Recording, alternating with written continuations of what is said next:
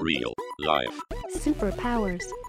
and they were 98% of our revenue which was another interesting learning don't have a single customer doing 98% of your revenue Learn that lesson the hard way. yeah somehow you always have that, that level of risk whether it's a single traffic source uh, it's a single platform uh, mobile platform that you are relying on it's a single customer you always have to think how do i de-risk this thing Hello! In this episode, we speak with Massimo Chieruzzi. He's the GM and co-founder at Adespresso, which is a tool for SMBs to manage, analyze, and optimize Facebook ads, and which was acquired by Hootsuite in 2017. He's a multi-hyphen dude. He's been a radio speaker, journalist, developer, marketer, entrepreneur, and angel investor. At 14 years old, he was the youngest Italian guy indicted in cybercrime for running a pirate BBS and making countless intercontinental calls with his modem to avoid paying the bills through boxing. He later founded Creative Web, the leading web development agency in Italy and biggest provider in Europe for eBay and other companies. He founded Espresso after getting fed up with Facebook ad scaling and optimizing solutions. In the early days of Adespresso, Massimo helped scale the blog from zero to 700,000 visits per month and build a profitable business with just inbound marketing and zero people on sales, making Adespresso the most used Facebook ads product worldwide. Real life. Superpowers.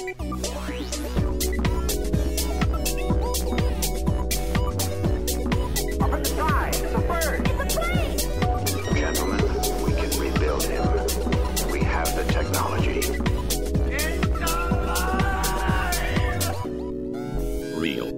life. Superpowers. Welcome to Real Life Superpowers. thank you Where are you these days? I'm in Milan now, and actually, you know, with COVID, I've been here for the last uh, four months. Actually, here in my home, uh, but overall, yeah, I spent four years in San Francisco, and now, but then I moved back to Milan. I I enjoy the most living here.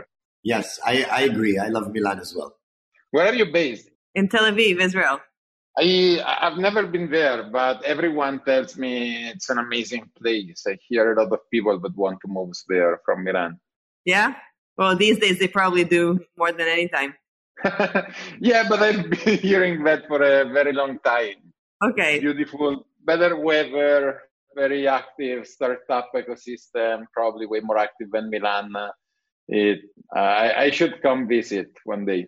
Yeah, you're welcome. We'll have uh, some uh, some interview in the studio. Nice. So, like, you have a pretty wild story. Kinda. I mean, it's uh, it's a nice story, but overall, I think it's very similar to everyone that did this journey and uh, and was successful at it. Yeah, okay. I mean, that's that's a modest way of putting it. But like, I I, I feel like we should probably maybe like zoom out and sort of start from the beginning because you were you started very young. Like, so you you Yeah. Had an an entrepreneurial spirit from as as a child, right? Like, how does this start? Like, did your parents were your parents entrepreneurs? No, my parents were not entrepreneur. Actually, my father was a doctor and my mother was a teacher. Uh, but actually, I was more uh, more of a nerd uh, than an entrepreneur. So I started uh, working with computers when I was eight year old. Uh, by 14 year old, I was like the youngest indicted in Italy for cyber crimes. So like uh, BBS with pirated software, AT&T calling car to make intercontinental calls for free, and uh, and it all started from there. And uh, We're not going to skip over that story. So you were 14 and you were indicted for cyber crimes. Like, how did that go down at home? uh, was kind of okay. I think my mother kind of wanted to kill me. My father has always been pretty British aplomb in this situation, luckily. But it turned out fine. I mean, I was underage, and they, it was like the first big case, uh, like big crackdown against hackers. So it, there were really no legislation, so it, they didn't do anything. I just had all my computer size for a bunch of years. I, I mean, it was uh, it was okay. I was just using computer school uh, school's computer to to do my stuff uh, instead of at home. But it was uh, it was fine. In the end, it was just a slap on the ends. And like, were you sort of famous, uh, notorious in uh, in Italy, like all across the newspapers, the 14 year old hacker? No, no, no. It was they didn't release the name, so it was fine. I mean, there was a, a lot of publicity on the on this crackdown, but back then it was like 1994. It was not even mainstream. People didn't know what we were talking about, so it didn't get a lot of publicity or public eye scrutiny. It was fairly under the radar, luckily. And so this didn't sort of uh, set you back or scare you or any way. You just kept going. No, actually, I kept going. And back when I was 14, it was really just pirate software. Then, when I grew older, I got involved in the hacker scene, doing kind of more illegal stuff. But luckily, I didn't get caught the second time around. And uh, and then I, when I was 18, uh, I I just moved to Milan to do the university. But you know, it was 2000. There was like the dot com bubble. Seemed like everyone was getting rich. Uh, and accidentally, I started being working as a journalist, as a tech journalist, which was a lot of fun. Like a lot of like free trips, free travel. Companies had a lot of money to waste back then. And I was following a bunch of like big blog. They were not called blogs back back then, but like a couple of big portals uh, in uh, nerd news uh, in US, which I liked. They wanted to to build one in Italy, and that's where it started. I mean, I I started asking around. I just wanted some free hosting because I couldn't afford one and people back then were just crazy like no okay let's raise a million uh, euro and make this the next big thing. But i was 18 i didn't feel like raising money or uh, doing things with someone else's money.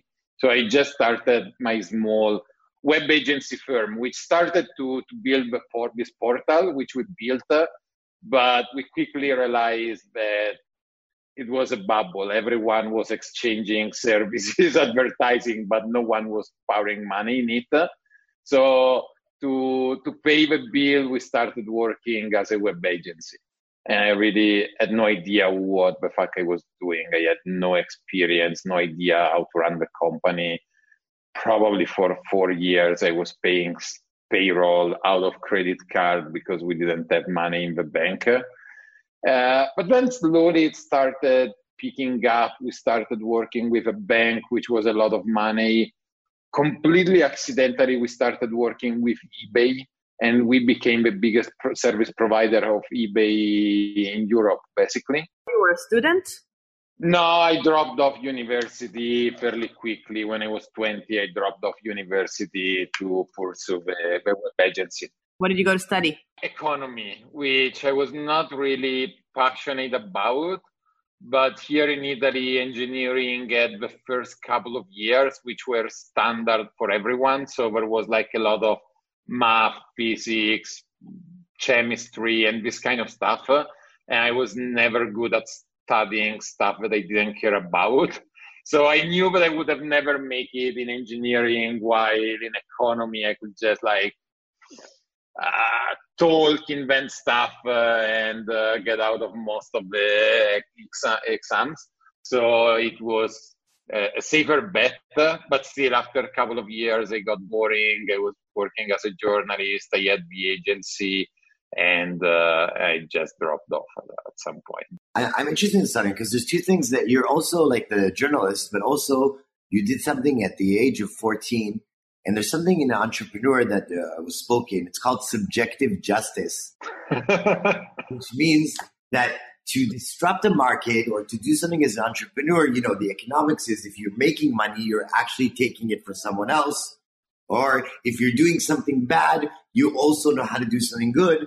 And it's the way you put on the glasses, you know, like the glasses, how you see what is right and wrong. And you actually choose for other people, like the example of your 14 year old which is inspirational in one sense. And in the other sense, it has like, you know, it's, it's a no. And now if you ask me objectively as an entrepreneur, I'd say and this is what's interesting. You have a dad that's a doctor, and he said, "Amazing, you hacked the system and disrupted it."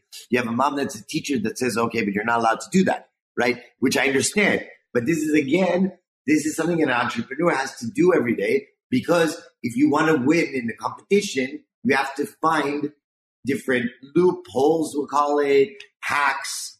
So I'm interested in that kind of thought because I'm sure as an adult today, you can see something in different perspectives. But at the same time, I'm, I'm sure, and I'm saying this about myself as well, right? I regret the way he did it. Um, so, like, what do you think about the concept as an entrepreneur? I think the concept makes a lot of sense. Uh, when I was 14 years old, probably I was not introspecting or thinking about it uh, with that lens. It was just, I want free games and I don't care. Uh, I, I, it's not even, you know, on the piracy, software piracy side of things, I mean, I think a, a lot of, very often it falls into bucket. It's not that people want to do illegal things. People just want to do some things. And uh, if it's not possible, they will just not care about. And back then it was not even about like not paying for the games. It was more about these games are in US and I don't have access to them. So I'll just download them or later on I want access to internet, but there is no internet in Italy, so I'll just use calling AT&T calling card. Uh, and this happens over and over again. I mean, even in more recent year, if you think about it, a lot of people were pirating movies. That was kind of a big thing, like Napster, etc. But it was just getting access to what you want. I mean, I didn't care about paying $5, $10 for a movie. It was just not possible then. When Spotify, Apple Music, Netflix arrived, and that's it. I, I, I don't know because I'm no longer involved in it, but I don't think, I, I think that the piracy market for movies, music really shrink because it's a pain in the ass to find the torrent, to download it, to move the files, to catalog them, etc if you can pay five dollars per month to just get access to all of it without the hassle of looking for them, uh, that's just fine. And I think that applies to everything. When you're building a business, uh, most of the time you are solving your own problem. So as you are building it, you're pro- uh, at least for me, I was not even thinking about uh, what are the rules, etc. I was just building a solution for myself, uh, and from that perspective, I was not caring that much about the rules because I was not thinking at the business side of things. So I was just thinking, okay, let's do it, and no one will care if it's just for me. And then at some point, you say, okay, this could be a business, and you start thinking, uh, okay, how do I scale it? Can I do it, etc. And probably, but the good things about startup is that when you are smaller, uh, even for some problem as, are perceived as huge problem, the reality is that if you are small, it's a small problem most of the time, unless you unless you're doing something drastically illegal, like a, PR scandal.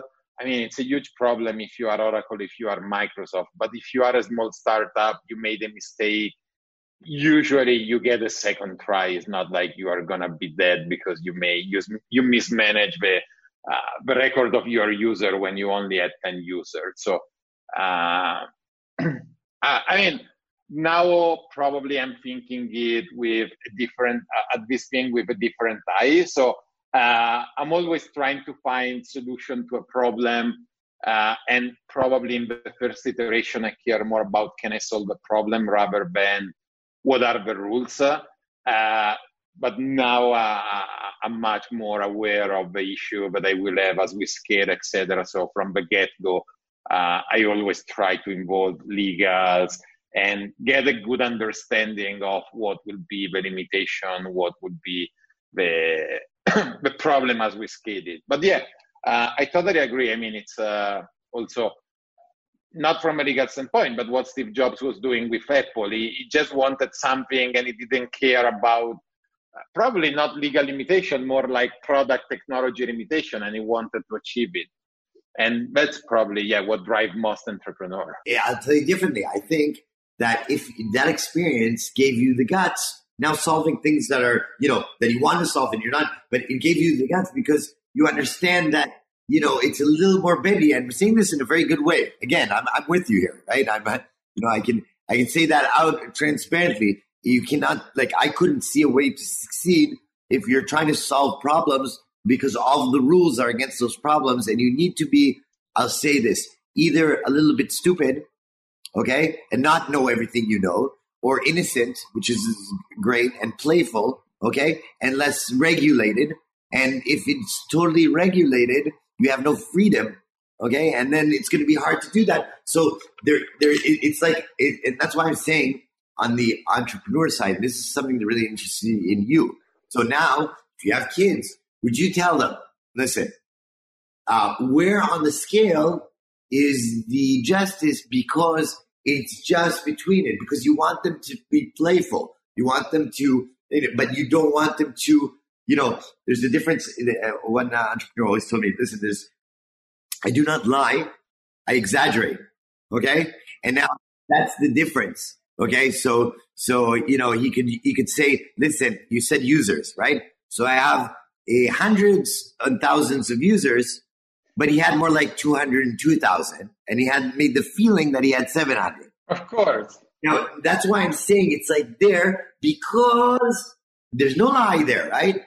But there is that, and that's exactly the bendy point. And then you want to give the person, you know, now you want to inspire your kids. As an entrepreneur, you want them to be really successful. What do you say? Sure, no, but makes total sense. I mean, the, I think the exaggeration is something that no one admits, but it's part of every startup life because when you're small, especially if you work on the enterprise space, you need some kind of validation, social proof. Otherwise, the big enterprises won't pick you. And you bend a bit the perception of reality, whether it's yeah hundreds of thousands of users, while it's one hundred thousand one. And the big ones don't. Yeah, or what's the concept of user? Is someone that is using the product? Is everyone that ever left me an email and started a trial over the last 10 years?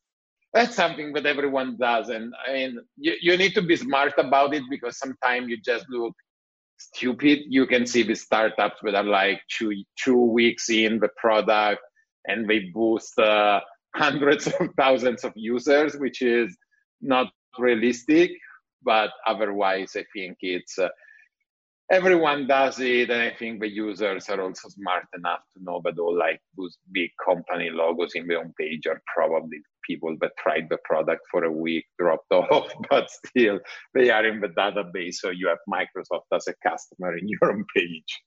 I think it's also like a question of uh, sort of legal philosophy and sort of personal boundaries, and that that are pretty much subjective and that a company or, or a startup is probably a group of people that hopefully are aligned around the same values.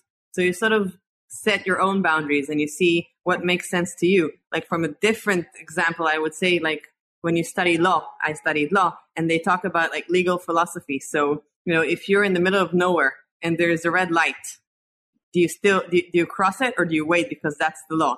And I think uh, 100% of entrepreneurs that you ask will answer the same, right? No. No, I'll tell you they're why. not going to pass. No, I'll tell you why, because this is my feeling. Okay. Most entrepreneurs that I meet, they're a lot more, uh, we'll call them geeky and safe. Like the success, most of the successful ones aren't gamblers. Okay. Aren't gamblers. No, they're not gamblers. Right. But what they do is, okay, they bend, and this is this is a problem. What I'm saying because bending subjectively in law, it's binary, right? It's bad and you're evil. Okay, so what I'm saying is it depends on the perspective but they bend that. So I'm going to talk about the same thing you said, but it's a yellow light. If it's a yellow light and it can be perceived as red Okay. or green, Okay. now the the the optimists, which he is an optimist because he said I solve problems. My problem is I'm in a rush. I have to get to a meeting. It's yellow. I can do it. Okay. If it's a full stop red, and that's why he said when I was solving a problem, in my opinion, he said a 14 year old. Okay, I was just trying to play a game. It's a yellow light, right? If they would have said to you, listen, this is illegal, you're going to jail, it's it's not like that that was like the, the incentive. It's a yellow light. But that's also philosophy because that red light, what does it mean? Where nobody can see you passing and nobody can get hurt So uh, do, do you know all this information? For Yes. I know I we pass. That's what I'm saying. it's- oh, Yes, of course. no, but but you know, if you're by the we, sorry, I'm, I'm, I'm like I'm like you now. Yes, so we would pass. Me and Massimo. Would No. you? But would you pass? I mean, if you know that you, there's a red light, middle of nowhere, you know that you can I would totally pass. totally pass.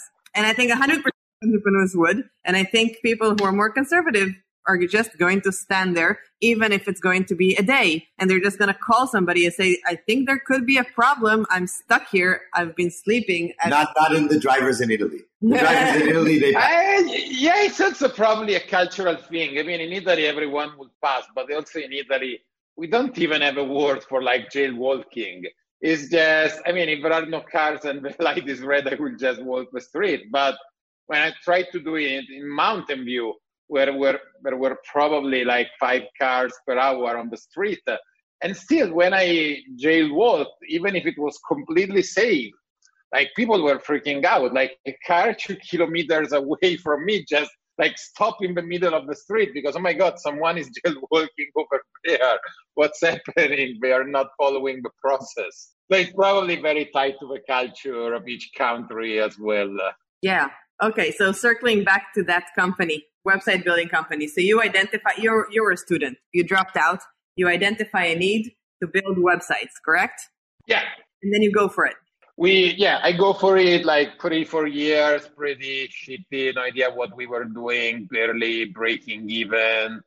Uh, and then the bank arrived which was a big booster in terms of revenue and like learning experience but still you know quite boring uh, basically consultancy job not scaling very well then eBay arrived, and that was the big change. We moved, we, we switched from like three people to 11 people. What do you mean? They didn't just, you know, knock on your door one day. Like, Kind of, yes. I had a blog uh, about PHP, and they were looking for a PHP develop for a PHP agency. So they just sent me an email. I, I thought it was a joke, actually.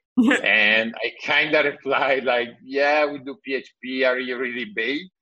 And they were and we started with like a stupid project which was people nowadays won't remember about it but back then there was Digg which was a very it was like reddit today. It was the homepage of the world and people would just post every kind of article and you if you hit the, the homepage you will get hundreds of thousands of visitors in a day. And with ebay we built basically a, a Digg clone to to publish the craziest thing that were on sale on eBay. And we did it in Italy. It was a huge success. Then we sold it to eBay Australia, US, etc. what did you sell? Uh, this uh, this Digg clone. So initially it was implemented just in eBay Italy, and then we sold it to eBay across the world. And from that perspective, it was kind of eBay bending the rules because they had this huge like development team. Uh, in uh, in US, which was huge, following all the best practice, but also quite slow. And eBay had given uh, local countries like the permission to make small local projects, but we were way faster than their team in the United States. So they were bending the rule, and under this umbrella of small local project, we started building huge projects so we built uh, a full real estate vertical for eBay here in Italy, which was actually a section of eBay. And it was really, yeah, they were really bending the rules. They had very smart people here in Italy. And when we sold the real estate to eBay France, it was really a fun period because in Italy you didn't get to work with such smart customers that were really like doing user testing, grabbing people on the street, bringing them upstairs just to test the product, split testing buttons, etc. We were developers. We were not business people, so we were having a lot of fun. And then suddenly eBay changed CEO, and the new CEO was really, what is Europe? Why do we have people working in Europe? When was this? What year? It was probably I don't remember exactly. It was when Meg Whitman left. Uh, I think we were around 2008, between 2008 and 2010 ballpark. And they were 98% of our revenue. which was another interesting learning. Don't have a single customer doing 98% of your revenue. Learn that lesson the hard way. Yeah, somehow you always have that, that level of risk, whether it's a single traffic source, uh, it's a single platform, uh, mobile platform that you are relying on, it's a single customer. You always have to think how do I de-risk this thing. Uh, either way, when we started Adespresso, uh, everyone was telling us you have a huge risk liability on Facebook. And we were like, yes, we do, like everyone else. Unless you are the platform yourself, one way or the other, you're always relying on someone else's platform to get traffic, to get customer. Then you can find some balancing, but you always have someone that is that has a disproportionate power over you. Well, what's what's interesting about it is it's either being with one client, but let's talk about the digital reality. It's also being one supply chain. Like like most of the users, you're going to bring them from Google or from Facebook. Most of, you know, most of 80% of the users. Exactly. You're your only client, those platforms, or it's your only supply. Like how, what you learned and did what? Like, what are you going to do about that? You always have some level of risk. I mean, one way or the other, you can de-risk a bit, but you'll never get to the perfect point where you have 20% of traffic from Facebook, 20 from Google, 20 from affiliate marketing, 20 from like branding. So you just need to live with it, be aware of it, and know what are the pros, the risk. Uh, I think overall it's a, it's really a matter of align understanding what are the drivers of the people you are relying on. Uh, if you have a very good understanding of what's Google and goal, uh, what's Facebook and goal, etc., and you are very aware of it, you still have some level of risk, uh, but you reduce that risk a lot. So if you know that the end goal of Google is to provide the best answer to a question, you can rely on Google as long as you align with them and you are producing content that is the best answer to a question when you are doing black hat stuff, uh, you are paying for links, you are creating a huge amount of shitty content. Then there you really have a risk because you have a single platform that drives you a lot of traffic, and you know that you your values are not aligned. So at some point, they will come after you. That's what happened to Zynga, for example. I mean, uh, I remember uh, the, the, huge amount of like Farmville notification that you were receiving, and I, I, think Zynga knew that that was not aligned with Facebook goal, which was to have a great user experience and have people enjoy Facebook. So uh, that was a huge risk, but a huge risk that you could see coming. But but it, it, okay, yes, but it, again, you, it's the interest. To, you're saying great content that answers questions. So there's something I saw not long ago saying Google's going to change their whole dynamics of also becoming Google Home and asking questions to a speaker where there's only one answer. Okay. And then what you're saying is not relevant, like Black Hat is not relevant. You know what I mean? Like the pivot, it means for now, which is correct. Okay. But tomorrow, you're going to have to change your whole strategy of content building, which we have to adapt to the new changes that they do. So it's like interests aligned, right? Yeah, but that's the digital world. I mean, everything is changing constantly five years, ten years ago, it was MySpace. Now MySpace doesn't exist, and there are when uh, uh, I mean within the agency at some point we started a side project for blogging, and back then Facebook was a huge driver of, of traffic because you could pay likes one cent, uh, and actually likes did matter something because you had 20% organic reach, so it was like having a newsletter but if you understand what drives your partner and you align with it, uh, you are buying time. I mean, you are not buying not having the issue forever, but you are buying time because if you are producing great content, yes, you know that Google will change. You know that over time you lose traffic because they'll start providing answers embedded in the results without sending people to your traffic, etc. But you are not risking a crackdown where tomorrow, hey, you broke the rules, you are delisted, your traffic goes to zero immediately.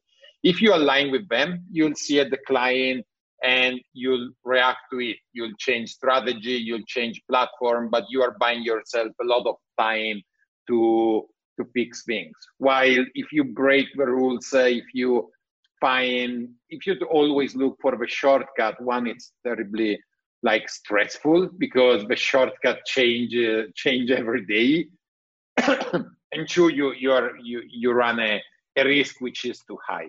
It's not high if you are an affiliate marketer living day to day, but if you are building a company with a payroll, with investors and responsibilities to your users, to your investors, to your employees, you cannot be in that risky situation and constantly go after the shortcuts. It's a constant evolution. And then, I mean, again, as we were discussing before on the uh, risk and breaking the rules, breaking the rules where you are getting started, it's something not legal rules, but general acceptable rules. It, it's fine because the risk for a small startup is acceptable overall, even if things go poop badly. It is not the end of the world. You can still live with it and have a second chance. Uh, as your company get more structure, get bigger, the risk becomes higher and higher. Like Airbnb, when they started, they were leveraging Craigslist, doing scraping, uh, creating fake announces, etc that's fair. Even if Craigslist saw them and block them, that's fine. Those are strategies that you know are short-lived, but when you are getting started, can give you a terrible boost uh, at the beginning. And then, but then you have to build something that it's predictable. It's, uh, I mean, a growth engine that will scale, and it's. Uh, it's not a continuous source of stress because you know it could break uh, at any point. Uh, and it's uh, I mean it's built on uh, very fragile fundaments. It seems to me like you sort of have a mindset where you're paving a road and you keep evaluating, testing, and then choosing the next steps. Uh, and it doesn't seem to me like things are happening randomly. I think you're making calculated decisions, but you're just like uh, not taking them too seriously, knowing that you don't know what the outcome will be. Correct? Yes, of course. And then, I mean, the definition of risk and everything changes at every stage of a company. The, the nice thing of building a startup is that everything is continuously changing. When we started Adespresso, we were like, oh my God, our only problem is to raise money. But then we raised money and we understood that we had just created a new set of problem. How do we keep growing to keep our investors happy? So, okay, let's build a bigger product okay, let's build, okay, now the problem is how do we hire people? So, okay, let's give developers in Italy the same treatment we would offer developers in US, which is what we did. Back then, it, it seemed crazy. People hated us in Italy because basically we doubled the average payroll for developers here in Italy. And we gave them work from home whenever you want. We gave them bonuses for attending conferences and studying. And with this strategy, in two years, we grew from five people to 50 people engineering team. And then you created a new set of problem, which is okay. Now we have 50 people reporting into the CTO, and the CTO wants to die. So okay, then we have to build team. We have to build Scrum, and then you create another set of problem. Okay, now people are spending more times in meetings than they are spending building code. So it's always evolving, and uh, and that's the same with risk. I mean, if we have 100 customers, uh, I don't care about like building a multivariate testing to change pricing. It's just more I can take the risk and I will just change pricing, see what happens, and roll back if it doesn't work. But nowadays we have 10,000 customers, so I need to be more careful because a small change could make a huge difference. So I need the multivariate testing. I need to make a safer bet.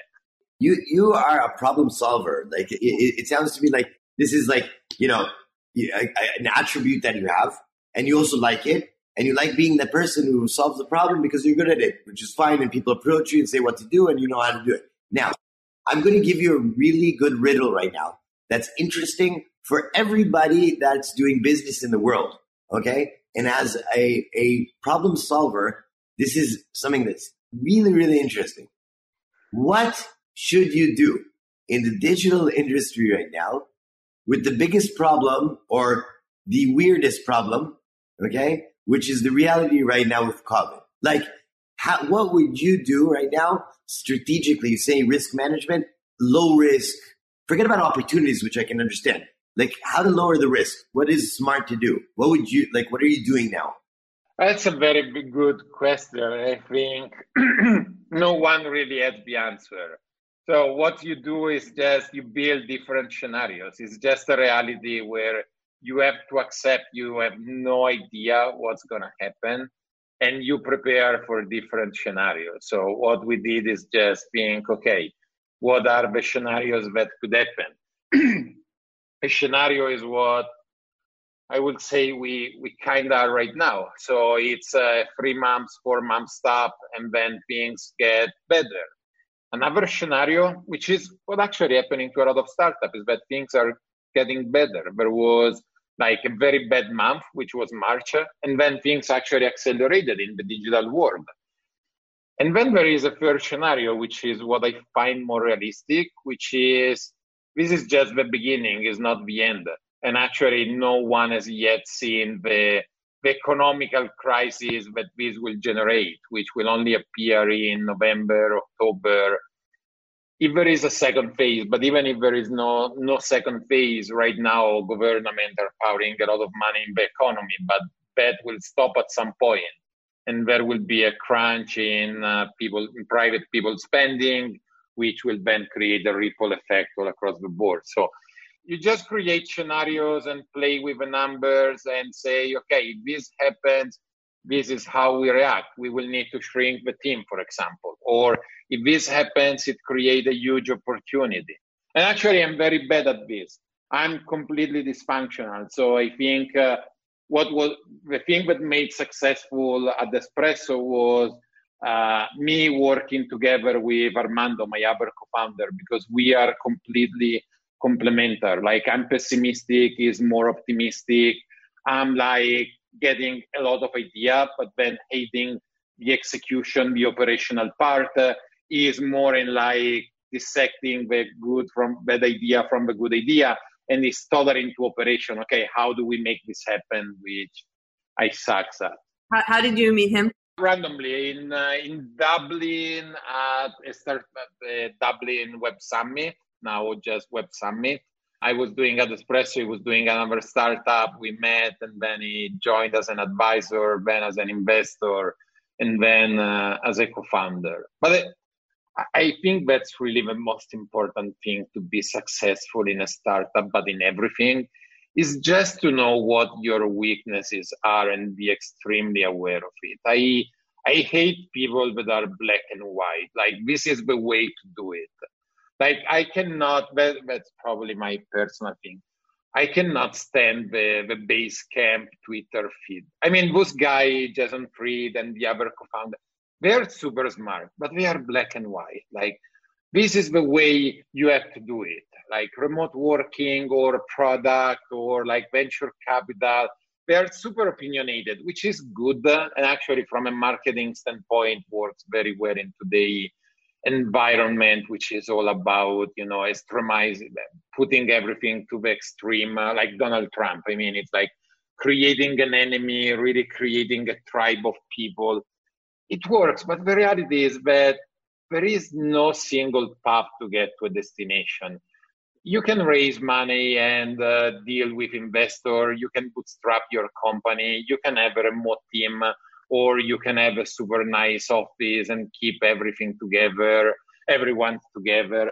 There are hundreds of different ways and paths that you can uh, take to get to the same destination. there are also hundreds of different uh, definition of success, which is extremely personal. Uh, but I think the important thing is to understand what are your, your weaknesses. When do you feel that you've sort of started to understand yours? Uh, you are constantly understanding yours. I think with the agency, I started to understand mine weaknesses, and it's a continuous process when, where I'm always refining it. Once you understand them, you have three options. I mean, either you improve yourself, which is something that you should always do, but I don't think you can fix your fundamental character. If you are an introvert, you can fake it, but you are you will still be an introvert. You can find someone else that complement you, or you can just define your path based on your strength, avoiding your uh, your weaknesses. You, you knew the weaknesses, but when was the point where you felt comfortable with the weaknesses?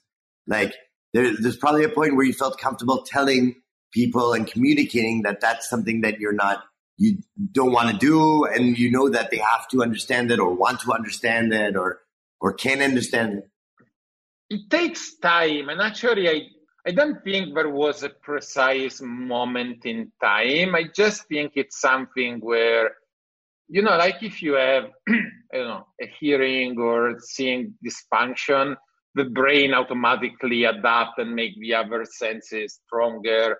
Or like if you have a, a eye problem over time the brain correct uh, how it process images and you don't realize you have it uh, i have no problem talking about my weaknesses but it, it's not even something i do very often or i have a process i think my brain just automatically correct the route like I, i'm not good at selling product or maybe i'm good at it but i'm I, I suck at searching customers so what I did was, okay, with the agency, I'm not good. I, I, I want, I'm not able to pick the phone and call random people and tell them, hey, do you need a website? So automatically I steer course and I just said, okay, there are 2,000 agencies that are doing website. What can we do?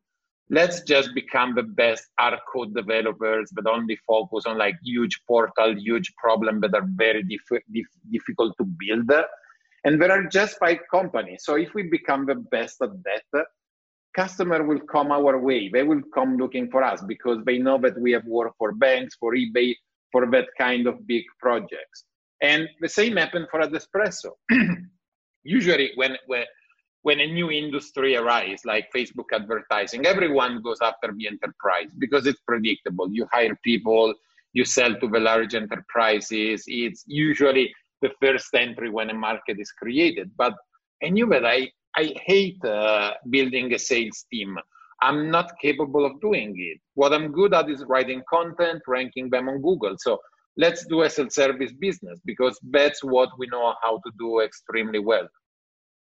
And option two is, of course, finding someone which complements you, which is meeting Armando and realizing that even if sometime we would fight, it it was better to, to take the journey together. So there's two lessons here, I think, or insights. I think one, when you say you self correct as the brain, and you're given the example of, for example, if you're not seeing well, I would say that there's two ways to self correct here, and they're not internal. So, one uh, is to find somebody who completes you and self correct through that.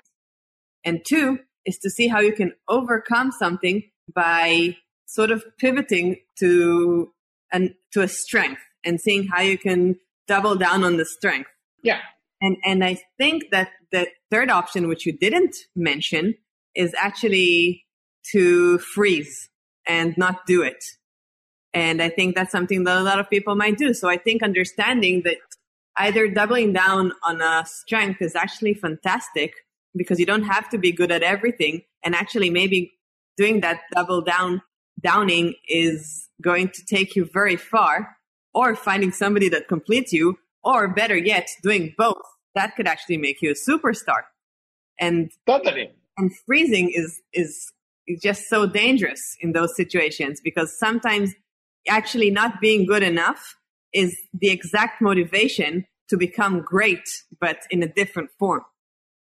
Absolutely. And like, and, and I think that like trying to be good at everything is I mean, not to under very important uh, importance of continuously improving yourself. I read tons of books on like how to be a better salespeople, how to become an extrovert. It's nice. I can talk for hour about it, but didn't really work. Uh, but I think that trying to be good at everything is as risky as freezing very often. I see a lot of startups that are just obsessed with okay, I need to be good, good at paid. I need to be good at affiliate. I'm like, yeah, but you are making a shitload of money with organic. Why don't you double down on that and focus 80% of your energy while exploring other opportunities, of course? But you have one thing that is working. First, double down on that and grow your company while searching for other opportunities. But don't say that Facebook is as important as Google in terms of resource allocation when Google is bringing you 80% of traffic and it has not plateaued yet. When it plateaus, when you cannot bring any more traffic, then of course you should allocate 80% of your resources to finding something else. But that's what happened for Espresso with Facebook. Everyone was telling us, hey, do Google, do Twitter advertising, do all of this stuff. And we were like, we are doubling month over month with Facebook. And if we build Google right now, it will slow down the growth on Facebook for something that is totally uncertain. So we are not going to do it right now. We'll do it, but we'll do it at the right time. I mean, for sure, I agree. I think that you have to focus and you have to understand where your strength is uh, and see how you can leverage. But I think, like from a psychological perspective, there's some danger uh, in not doing things out of fear. So the difference between saying I have a weakness and I have to see how I compensate for it versus having a fear and not doing something for the sheer reason of being fearful. So, you know, like they say that the people who are most creative are the people who have stage, which is like so many people like share that fright, but people who have stage fright will find the most amazing creative ways to avoid being on stage uh, to the extent that, you know, like great ideas come out of it because sort of uh, creative alternatives result. But it's dangerous because maybe if that person sort of just faced the fear, then something good would come out of it. So you have to be very self critical and to know is this fear that's making me freeze? Or am I really just with facing a personal weakness that is what it is? And no matter how much I try I'm not really going to be able to improve here. And when that's the case then I think I should compensate not even compensate but I should solve it you know talking to you as yeah. a problem solver. You know it's things are figure outable it's just a matter of framing them and understanding what the real reason is for not doing them. And when the real reason is something that valid, that just sort of gives reason to solve, you can really, really get to the next level of stretch, stretch your ability and performance. Absolutely. Yeah, I totally agree there. It's not, you, you should not avoid doing things out of fear. You should be open minded and testing. And then once you have tested them, realize, okay, this works for me, this doesn't work. And if it doesn't work, then you take one of the two free paths that we have just discussed. For example, I had a terrible stage fear because of my bad English, Italian accent, and I was just scared to talk in front of people. But then I did it three times, four times. I saw that actually people found the Italian accent funny. So I started making jokes on my Italian accent as soon as I jump on stage. And uh, and then I realized that that was a skill that I could learn, and that most of the time it was not just being a brilliant entertainer, which of course then can make a, a huge gap, uh, which I will never do probably, but that's fine. I don't need to be a great entertainer, but I realized that it's just a matter of practice. And if you go on stage and you have to think what I have to, to say next, you'll just, that sucks. If you have repeated your talk uh, 100 times, it, you will just be great because you, you automatically know what to do. With Adespresso, we were running the same onboarding webinar every Wednesday. And I was doing it because I wanted to listen feedback from customers. And I think like after three years, I were, was really like sending email, drinking coffee and smoking while doing the webinar because I was just going in autopilot. Yeah. And imagine if you gave up on that, if you let the fear manage you. Yeah. And it's always balanced because I, I imagine like while thinking about ways to avoid it, maybe one way that you would think was, okay, I don't want to step on a stage, so I'm going to write a lot of content. And then you could build an empire of an inbound marketing. But maybe it's enough to say, okay, I got to work on my stage fright. I got to get up on that stage. But hey, I just thought of something creative that I should do regardless. I should also create content. You know, we always, I think it's always a matter of having that compass and understanding where you're at your best and stretching it and just not being at your comfort zone. But as you said, also knowing, okay, here's, here's a hard stop. Here's where there's a sheer weakness. There's a person who can do this much better than me. And I can't let ego be in the way. I'm going to let that person be there instead of me. Absolutely. And, and what would you say your superpowers? I I don't know for sure what are my superpowers. I, I think I'm good at finding creative solutions when when I find the problem, like workarounds. Um, I'm very good at it. Like when we started Adespresso, uh, I was like, okay, we need an English speaker, but how do we find an English speaker in Milan? Because they were not searching for a job. They were either students or people that moved for their own company. So what I did was, okay, student is the way to go. How do we get them?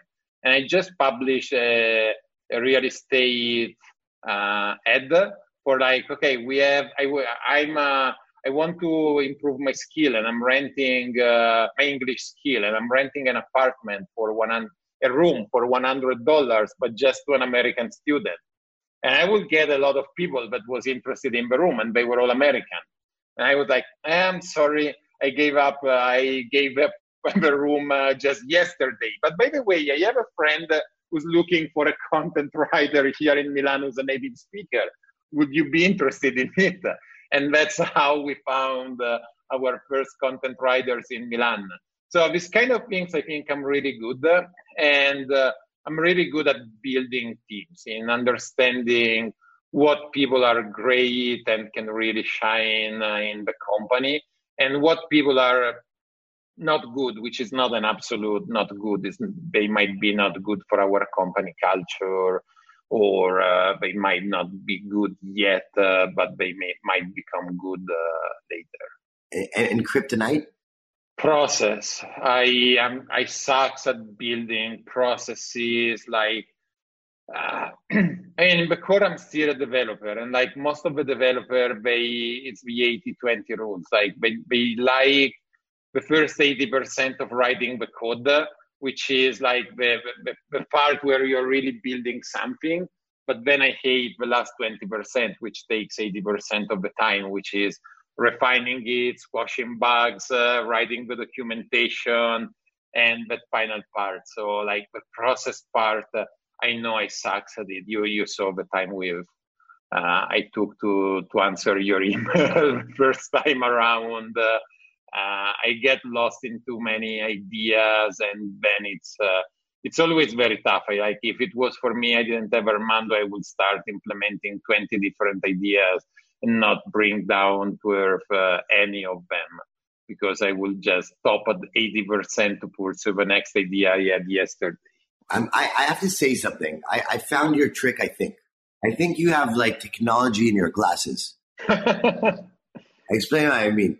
I think that if I would have to say just from this conversation, what your superpower is, is there's two things that you said that I, I, I heard. I heard like that they felt. One was you didn't like people telling you that there's only one way to do things. And the frustration is uh, that you think that there's many ways to solve a problem. And I think that those glasses that you're wearing you put them down, and what you're filtering is you're trying to understand. Like if you're looking for a person and the person's in front of me, there's two ways to look at him about what's bad in him and what's good in him, which is right for everybody. And to you said that I know how to build teams and I know how to creative solutions is to take what's good and to solve for yourself, for other people, and for the business, where other people are looking how to say what the problem is. You're searching all the time for the solution, and I think um, I think that like when you say that, that's the same thing with processes. I don't know. I'm guessing here, but the process is a big problem, right? So you're always in this and then this and and and it, it you know those you have to take off the glasses and then you don't see as well. So yeah, I'm guessing that's you're you're that guy. So I don't know what's pessimistic about your partner saying about you, but that's that's what you're looking at. No, no, no. I, I am absolutely the pessimistic. I mean, when we do the scenario, I'm always the one building the pessimistic scenario. Is the one building the then uh, for sure. I mean, deep inside, I'm an optimistic because no one that is a pessimist would probably start a company uh, because I mean the risks are always higher. No, uh, not not higher, but for sure, when we get started, it's easier to see the risk uh, than uh, than the positive outcome. But uh, yeah, yeah, we didn't buy that. Yeah, we didn't buy that. Like I didn't. Uh, I, am kind of am, and and then I think the other since we are we are nearly at time, I think everyone that uh, wants to start a company should read. Uh, I always recommend this book. Should read Lost and Founder by Rand Fishkin. I think that's the most realistic description of how it is to build a company. Yeah. And one thing that I find very true there is that usually when you start a company, you start a company to solve a problem, but also with a, with a dumb assumption and false assumption that you are you are going to be the CEO and you are going to do what you love, which is something that Rand described very well in the book. Like I wanted to, okay, I want to launch this product because I want to build uh, the code, or because I want to take care of marketing, and then very soon you realize that you are just the enabler, and that your job is to find a way to solve problem and to enable other problem to solve other people to solve the problem for you. But you 99% of the time you are not going to do what you love and what you started the company to do yeah i agree and it's a fantastic book and we had a great conversation with rand on our podcast i think about a year and a half ago rand is i think one of the most amazing people uh, in the marketing space the most down to earth really ready to start everyone uh, on it uh, yeah, it's really a he's really a good person all around. Uh, I really love him. Yeah, there's actually a friend in, in Milan called Carlo Seda, which is my friend, and he always says to me, "Brutal simplicity." Right? So Rand is like brutal simplicity, Hmm. and uh, Yeah, yeah, that's why we like him. all right we want to be respectful of your time we know you have to dash so thank you so much for doing this it was great having you on and uh, we hope to be in touch thank you so much. Uh, bye bye. Stay safe. bye Real life. Superpowers.